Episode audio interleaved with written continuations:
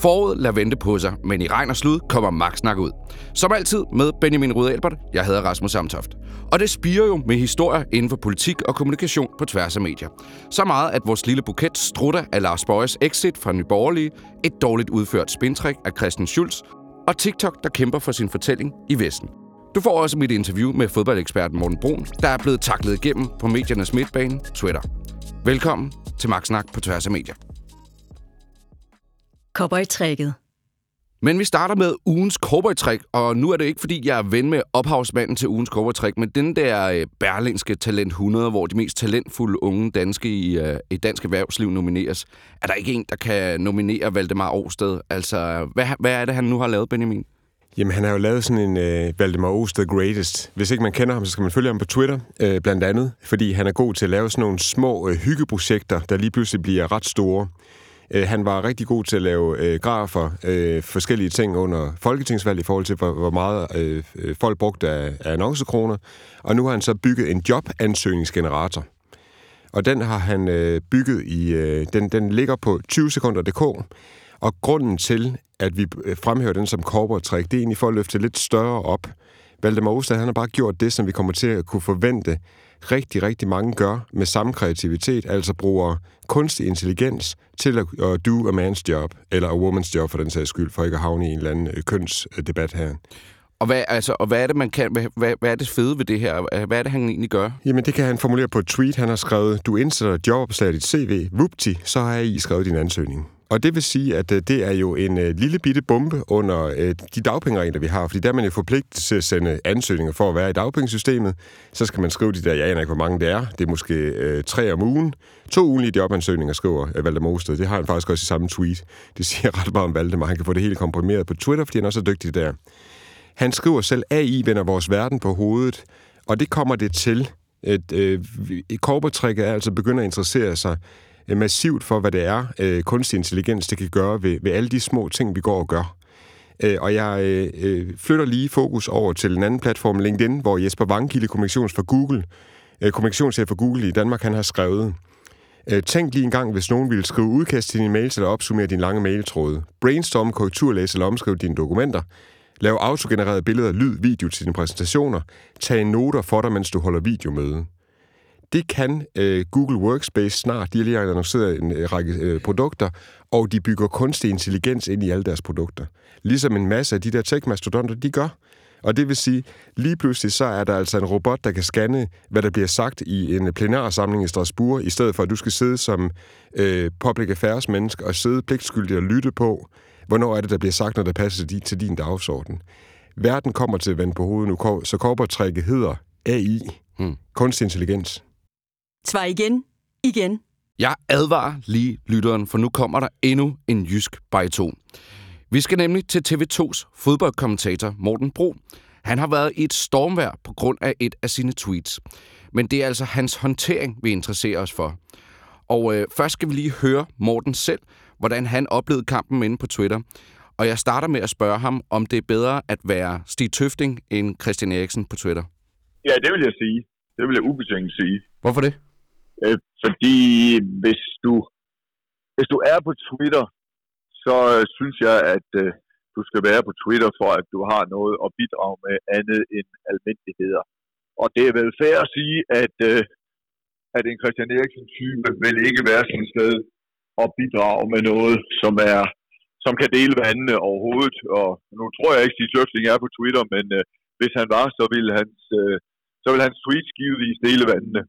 Og man skal jo også kunne tage nogle tæsk på Twitter. Altså, der tænker jeg også, at en Stig Tøfting vil klare sig bedre der, end, uh, end en Christian Eriksen, uden at sige noget ondt om hans smertetærskel. Ja, ja det, det, det skal man jo, men det så, så er vi jo så inde i sådan noget mere, sådan, hvad skal man sige, uh, lidt i forhold til, ja, hvad, hvad, hvad, hvad skal Twitter være, fordi det, det kan jeg godt genkende, at man skal kunne. Men der skal også være grænser. Altså, jeg, jeg vender mig lidt mod den der betragtning med, at, uh, at uh, okay, hvis du er på Twitter, så skal du også være klar til at blive svinet til. Fordi altså, det, det, det mener jeg ikke nødvendigvis, man skal være, men selvfølgelig alt afhængig af, hvor, hvor, hvor provokerende ens tweets er, så skal man selvfølgelig være klar til i hvert fald at kunne blive imødegået. Okay. Morten Brun, grunden til, at vi, vi to snakker sammen nu, og jeg rækker ud til dig, det er fordi, du har jo skrevet et tweet, som øh, har genereret en masse reaktioner. Øh, og det her tweet, det vil jeg lige læse op for lytteren. Sorry, men nogle gange er det altså lidt komisk at opleve, hvordan fodboldfans bliver hyldet som krigshelte, fordi de møder frem, bakker op i 90 minutter og måske viser deres bare maver. Tweetet fik over en kvart million visninger og sure kommentarer fra folk, der synes, at du taler ned til de danske fodboldfans. Men er sure kommentarer ikke også bare en del af gamet på Twitter?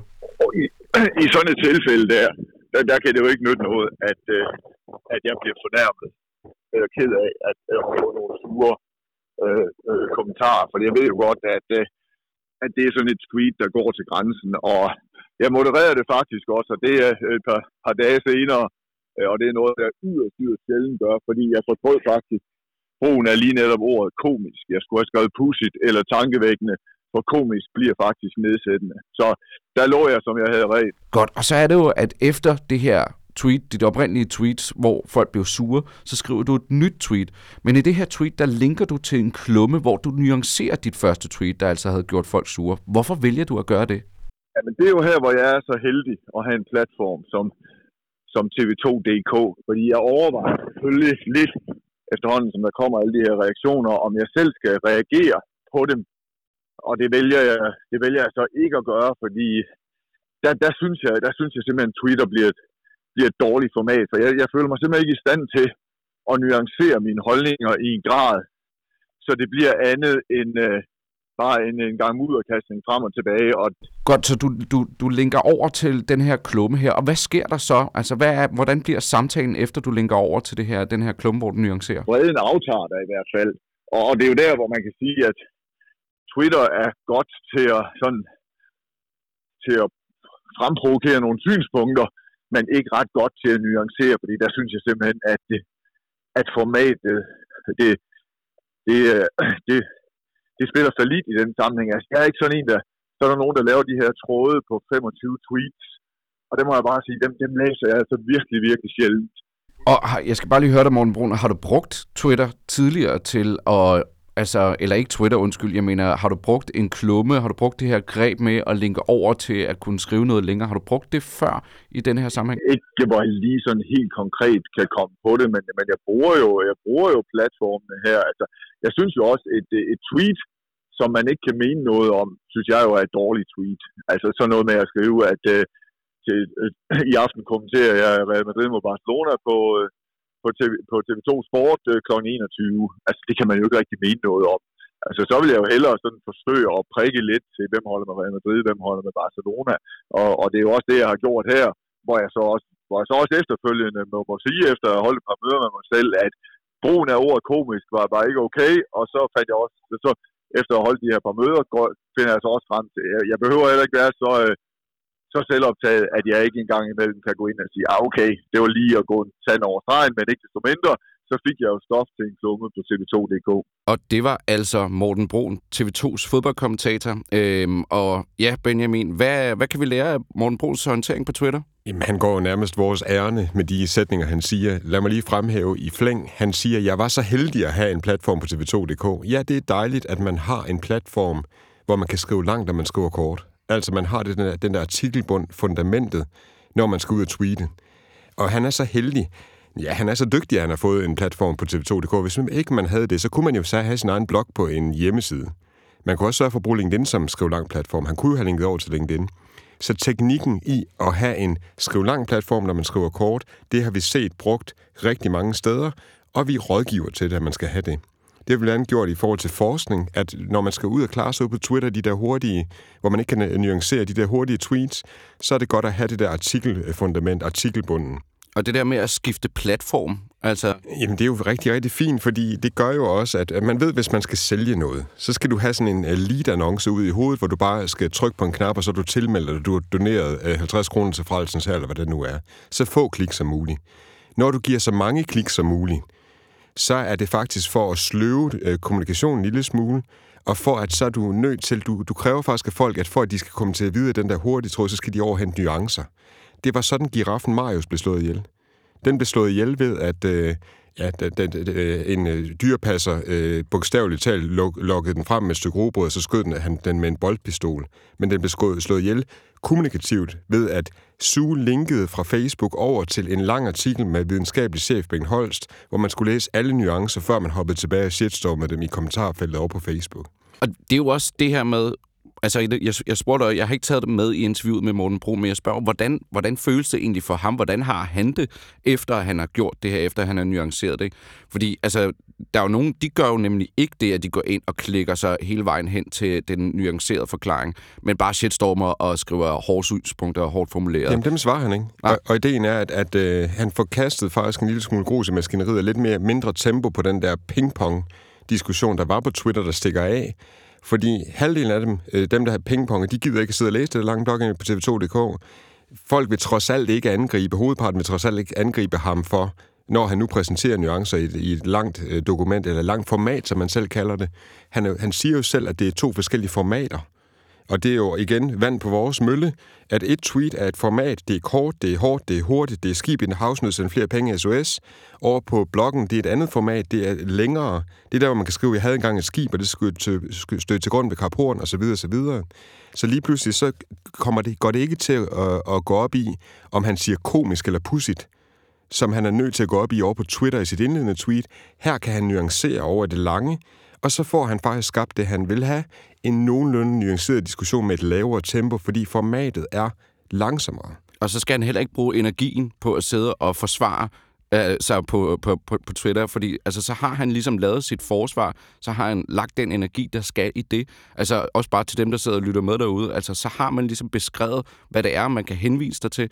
Journalister kan gå ind og læse det, hvis det er det, men så behøver man ikke at bruge sin energi på at sidde og svare hver enkelt lille trold, der sidder nede i ens kommentarfelt. Nej, og han har også gjort det, at han egentlig selv har fået sådan en lille smule renselse. Altså, han har faktisk selv fået sat tingene på plads. Det var det her, jeg mente. Det kan godt være, jeg var en lille smule upræcis i første hug. Og han har også holdt møder med sig selv, som man siger.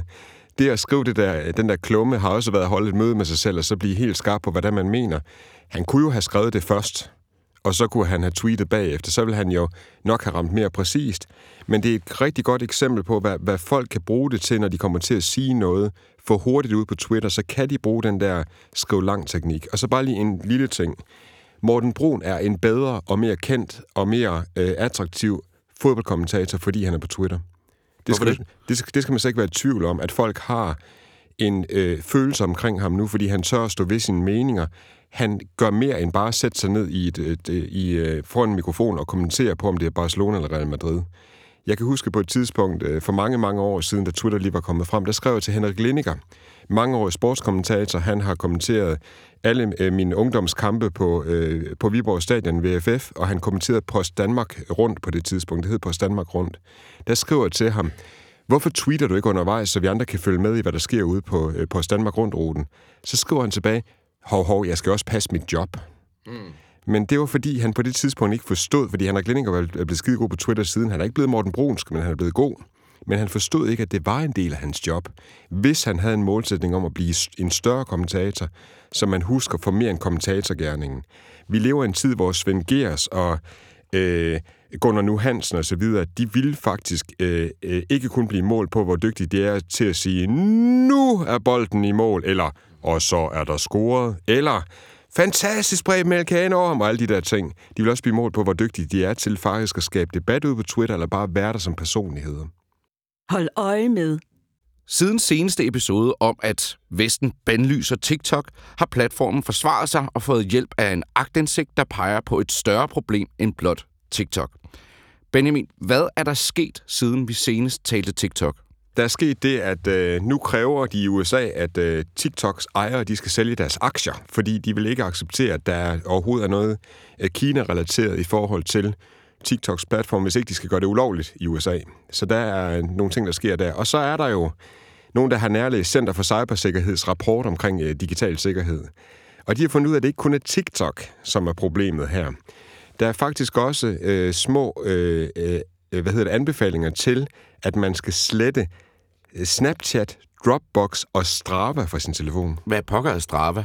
Det, det, hvordan kan du spørge? Ja, jamen, det er det. Det er der, hvor øh, øh, Dan Jørgensens departementschef, Lars Fralle, han er der. Øh, han, han sidder og registrerer sine øh, cykelruter Åh, oh, det, Det, er, sådan er, der. ja, det er en mammal-platform, hvor vi alle sammen render rundt og fortæller. Det er der, hvor du kan se, hvor, hvor Puggy han kører henne.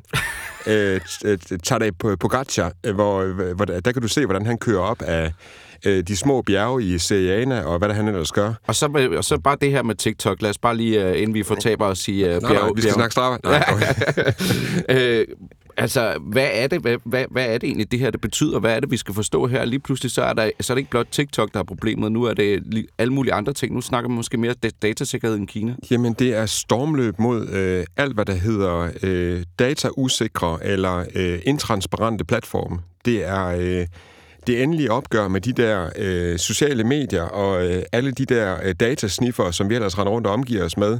Og der burde også være et opgør mod LinkedIn's databrug og øh, Twitters databrug og hvad der ellers er. Fordi der er også sket noget andet. TikTok, de er jo begyndt at kommunikere for alvor nu. Altså, TikTok er faktisk ude på øh, politikken og øh, selv forsvarer sig. Det gør de med øh, den, der hedder, hun hedder Christine Kran, som er Head of Government, Governmental Relations hos TikTok i Norden. I et interview med politikken beskriver hun den nuværende situation for ulykkelig og opfordrer til dialog med danske politikere og medier. Fordi blandt andet, hvor hun siger, det her det er ikke noget, som er unikt for TikTok. Det kunne vi næsten, det er lige før det har vi sagt. Hvor mange har vi sagt i det her program? Det her er ikke unikt for TikTok. Ligesom vi har sagt igennem årene, det er ikke unikt for Facebook, at, det, at de er nogle dataslyngler, som vi har sagt.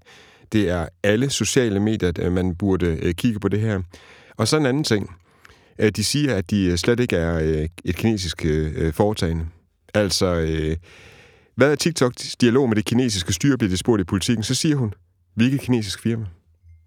Ja, wow. Altså, det, det, det, altså, jeg ved, at uh, hendes Dito i Deadline sagde det samme. Altså ham, der er for Europa, uh, chef for, for TikTok. Ja, og øh, så bliver hun spurgt, har I ingen dialog med Kina? Nej, vi findes ikke i Kina. Så sidste uge, der sad vi og sagde, at en af grundene til, at øh, TikTok det bliver fjernet fra samtlige offentlige myndigheder i Danmarks øh, telefoner, øh, og øh, folketingspolitikere blandt andet, øh, appen TikTok, altså appen bliver fjernet på telefonen, det er fordi, man er Kina-forskrækket. Så nu øh, har de øh, læst øh, øh, tegnene i sandet, kortene på bordet, hvad det nu hedder, hos TikTok, og nu begynder de at sige, nu begynder de at tage afstand fra Kina. Vi findes ikke i Kina, vi er ikke kinesisk foretagende, og, og de andre lige så slemme, som vi er, eller lige så gode, som vi er. Det her det er spændende, fordi nu, nu taler det. Nu taler det der uhyre, så nu skal vi holde øje. Kommunikatøren. Nå, kære lytter, nu skal du lige høre et citat. Onsdag morgen skal jeg i Københavns Byret og modtage fortjent straf for i foråret 2022 at blive stanset af politiet efter at have kørt 75 km i timen på en strækning med 50 km i timens hastighedsbegrænsning og med en promille på 1,3. Det er en sag, som jeg er meget ked af. Alkohol og bilkørsel hører under ingen omstændigheder sammen, og hastigheden gør det værre. Nu kommer straffen så, som den skal. Sådan skrev en af kommunikationsverdens giganter, Christen Schulz Jørgensen, for en uge siden på Facebook. Opslaget er, hvad jeg kan se, slettet, men straffen blev større, da Christian Schulz ellers havde en aftale med et medie om, at de kunne udgive historien. I stedet valgte Christian at skrive opslaget inden historien. Et greb, som vi har set mange gange før, men det virkede altså ikke helt, som det skulle. Benjamin Christen vandt sympati i sit kommentarfelt, så hvad er egentlig problemet her? Problemet er, at vi har jo øh, gentagende gange, rigtig mange gange, argumenteret for, at det brand, der er under beskydning, skal selv prøve at se, om de kan tage vinden af det, eller selv komme først med forklaringen, sætte en tone, ved at skrive forklaringen selv. Enten ved at tage en journalist, de stoler på, og gennemføre det kritiske interview på alle øh, interviews præmisser, hvor man bliver smadret igennem, og man, man, bliver, øh, øh, man kommer til at sige selv, hvad det er, man mener. Eller udsende pressemeddelelsen, eller skrive det på Facebook. Den, det lille greb, at man skriver sin egen øh, øh, version af sagen på Facebook. Og hvad er det så, Christen, her? Altså alligevel så er, det, så er det ramt ham lidt i hovedet igen som en boomerang, at han alligevel har gjort det her, som vi ellers rådgiver om. Ja, for der er nogle forudsætninger, der skal være til stede, hvis man gør det. Hvis man skriver det her, så må man ikke bedrive spin. Så må man ikke lyve omkring tingene. It's the cover-up that gets you. Man må ikke øh, udlade nogle sandheder. Man skal spill the beans. Man skal hælde alt ud. Øh, selvfølgelig uden at, at fortælle alting, men man skal i hvert fald ikke fortælle noget, der er usandt. Og så skal man overholde stadigvæk aftalen med de medier, man, øh, hvor man prøver at tage vinden ud af det. Han har helt konkret haft en aftale med Se og Hør om, han lige skulle breake det til familien først, men han vælger at breake det på Facebook i stedet for, så han tager faktisk røven på journalisten. Det husker journalistland. Det kan journalisterne ikke lide. Det kommer til at gøre det meget svært for ham at bedrive sit job senere. Han har så søgt overlov i øjeblikket. Det er så noget andet. Men, men det skal være sandt, og man må ikke snyde journalisterne undervejs. Jeg kan lige øh, give et lille historisk perspektiv på det her, øh, knægt. Fordi i tidernes morgen i øh, 2000, og jeg tror, det var i 2010, der var der en, øh, en kommende statsminister, Helle thorning Schmidt, der havde leaset en bil i Tyskland. Hun havde leaset hos Flækgaard i Tyskland, en lille VW Polo der blev hun jagtet rundt af Ekstrabladets Jan Kjærgaard, ham der med megafonen, som blev ved med at spørge hende, om hun havde leaset den der bil på tyske plader, men så stod ned i Folketingssalen og harcelerede mod samme lovgivning, at man kunne lege biler på tysk moms i stedet for på dansk. Til sidst der vælger hun, rådgivet af to rådgivere, Noah Reddington og Benjamin Rode Albert, at fortælle sin version af sandheden på Facebook. Det er første gang, så vidt jeg husker, at der var nogen, der tog det greb og havde så stor slagkraft, så de valgte at sige, her er min version af, hvordan jeg har lejet en lille VV Polo i Tyskland. Jeg var ikke bekendt med alle de her ting, hvor hun, det er en historisk undskyldning. Og altså i stedet for at gå ud i pressen og forsvare sig? I stedet for at blive ved med at blive jagtet rundt på Christiansborgs gange af Jan Kjærgaard med en, med en megafon, og i stedet for hele tiden at blive skævvredet i interviews, hvor hun hele tiden fik nye mikrofoner stukket op i hovedet, så vælger hun at, at give en gang for alle hele forklaringen ud. Sig, I kan bare citere fra min Facebook. Hun bliver jagtet rundt på Christiansborgs gange, øh, og i stedet for at, at få stukket nye mikrofoner op i hovedet, så siger hun, I kan bare citere fra min Facebook-profil. Der har jeg skrevet hele historien. Det er det, som øh, Noah Reddington siger, når han bliver ringet op. Hun har givet sit citat. Det er en måde at tage magten tilbage i forhold til de tabloide medier, der render rundt og gerne vil, vil lave en kioskbasker det er et et, efterhånden et veletableret greb. Jon Steffensen gjorde det forleden, da han prøvede at tage vinden ud af en TV2-historie omkring øh, krænkede skuespillere. Han gjorde det så en lille smule for tidligt i forhold til, hvornår TV2 de kom med historien, så han fik faktisk en proceshistorie først om, at der kom nye historier, og så fik han den, den så han faktisk historie. fart på, han trykkede lidt på speederen i stedet for ja, at bremse. Det, det gjorde han lige akkurat. Ja. Under beskydning. Nye Borgerlige har ekskluderet sin tidligere formand for partiet, Lars Bøge Mathisen, og kampen om fortællingen ruller derudad. Var det fordi, han troede sig til højere løn, eller er det bare Pernille Værmund, som vil være formand igen? Hvad skal dem, der lytter med, lære af misæren om Lars Bøge, Benjamin? Jamen det her det bliver utrolig nørdet, fordi øh, Lars Bøge han bliver skrevet ud som øh, det helt store, grådige pengemonster i øjeblikket, som har krævet et, et, et øh, fuldstændig vanvittigt pengebeløb med en pistol for panden af hovedbestyrelser og, og Nye Borgerlige, fordi han ville lave den her bøje på borgen-kampagne for nogle øh, penge, der åbenbart skulle udbetales til hans konto. Det er et godt eksempel på, når mediemøllen først ruller, så er der ikke nogen, der kan, der kan frembringe øh, nuancer eller fakta af det her. Men ja, vi prøver lige alligevel. Øh, Lars Bøje, han er jo blevet skrevet ud som, som øh, halvidiot, fordi han har sagt, jeg vil gerne have udbetalt nogle penge til min virksomhedskonto, fordi, øh, eller også så vil jeg gerne have en kampagne, der hed, som vi havde aftalt, Bøje på borgen, og undgå at betale skat af pengene, nogle donationer, der var kommet. Jeg henviser lige til øh, en øh, lille lukket samtale, jeg har haft med øh, den øh, journalist, der hedder Lars Fugt. Fordi på et tidspunkt, 9. februar, der skriver han til mig, interessant folketingsvar, tjek for MobilePay.3. Der smider øh, Lars Fugt faktisk over Messenger en... Øh, en, øh, en lille skrivelse fra øh, et svar fra Skatteministeriet. Skatteministeriet, Skatteministeriet har svaret på, om det er skatte, øh, om, om man skal afholde skat eller betale skat af donationer, man har fået ind i sin valgkamp. Og det skal man, hvis ikke det er blevet givet til partiforening eller til partiet. Det vil sige, lige for at komme tilbage til Lars Bøje, Lars Bøje har i sin valgkamp, det er fuldstændig rigtigt, hvad han siger, der har han øh, fået nogle penge ind via nogle donationer. De er så blevet sendt til partiet Nye Borgerlige i stedet for til Lars Bøge, for ellers skulle han betale skat. Der har han valgt for at sørge for, at, at alle skatteregler var overholdt. Der har han til Sydlandet sørget for, at, at det skulle øremærkes en kampagne, som de gerne må betale for Nye Borgerlige. Så er han blevet så sur over, at Nye Borgerlige alligevel ikke vil lave den kampagne, og hans fundraisede midler, som principielt er givet til, øh, til Nye Borgerlige, de bliver lige pludselig ikke udbetalt til ham. Så hvis vi lige skærer alt det der væk med, at Lars Bøje han er grådig, så står han faktisk i en situation, som rigtig mange politikere de gør under en valgkamp på grund af de her skatteregler.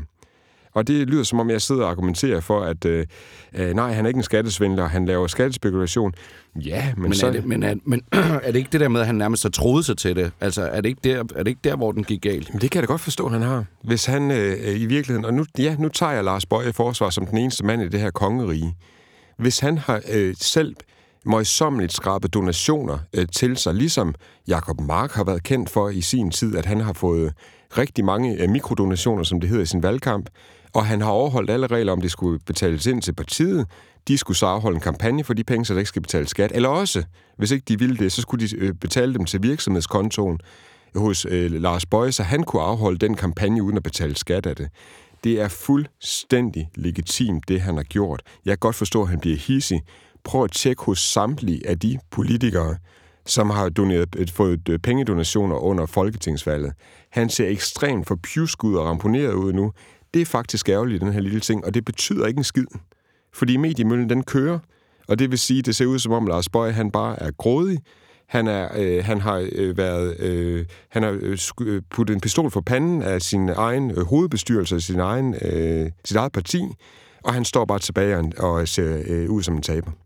Okay, men altså, vi, vi har jo snakket om Lars Bøje et par, et par omgange. Vi snakkede også om ham dengang, han skulle til at være formand. Øhm, og vi var faktisk ikke så usikre på, at han ville klare sig rigtig godt, fordi vi har altid sagt, at han var enormt dygtig til at kommunikere på sociale medier.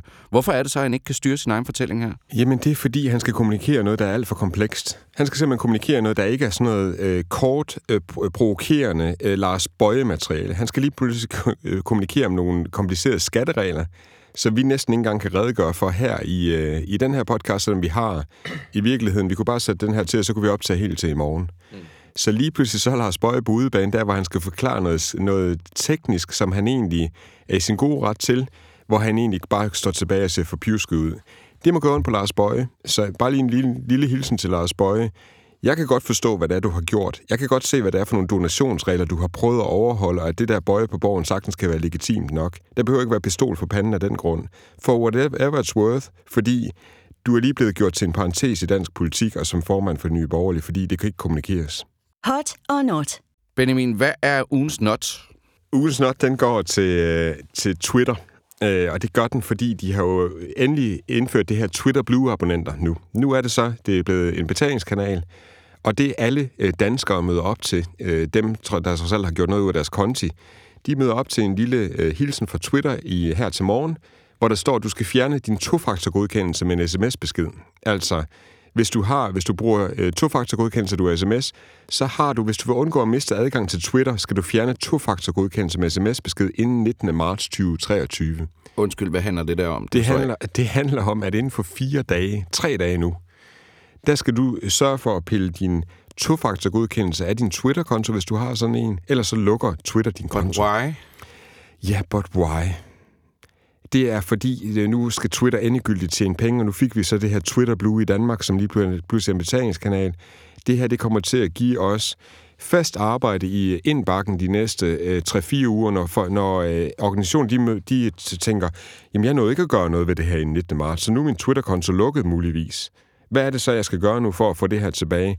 Det her, det er et eksempel på, hvordan Twitter det er korberland, og hvordan, altså 19. marts, der er tre dage øh, og der er ingen forklaring til, hvordan man gør. Nu har jeg prøvet at være igennem den her tofaktorgodkendelse. Så skal jeg øh, downloade en autentifikationsapp for at få lov til at gøre de her ting. Ja, du rynker på næsen. Det er derfor, Twitter de får ugens not. Godt. Jamen, øh, så lad os da bare få den positive historie. Hvad er ugens hot? Jamen, den, øh, den øh, ugens hot, det er faktisk Lars Lykke. Nå for søren. Ja, og det er fordi Lars Lykke, han øh, øh, giver så syngende en lussing på et øh, pressemøde i går. Ja, hvad er det, han siger? Jamen, han siger, at øh, nu må I se at vågne op til journalister, der øh, bliver ved med at rende rundt på Christiansborgs gange og stille spørgsmål til boligsager og teaterdirektører, som han siger. Lars Lykke, han er skidegod for en skideballe.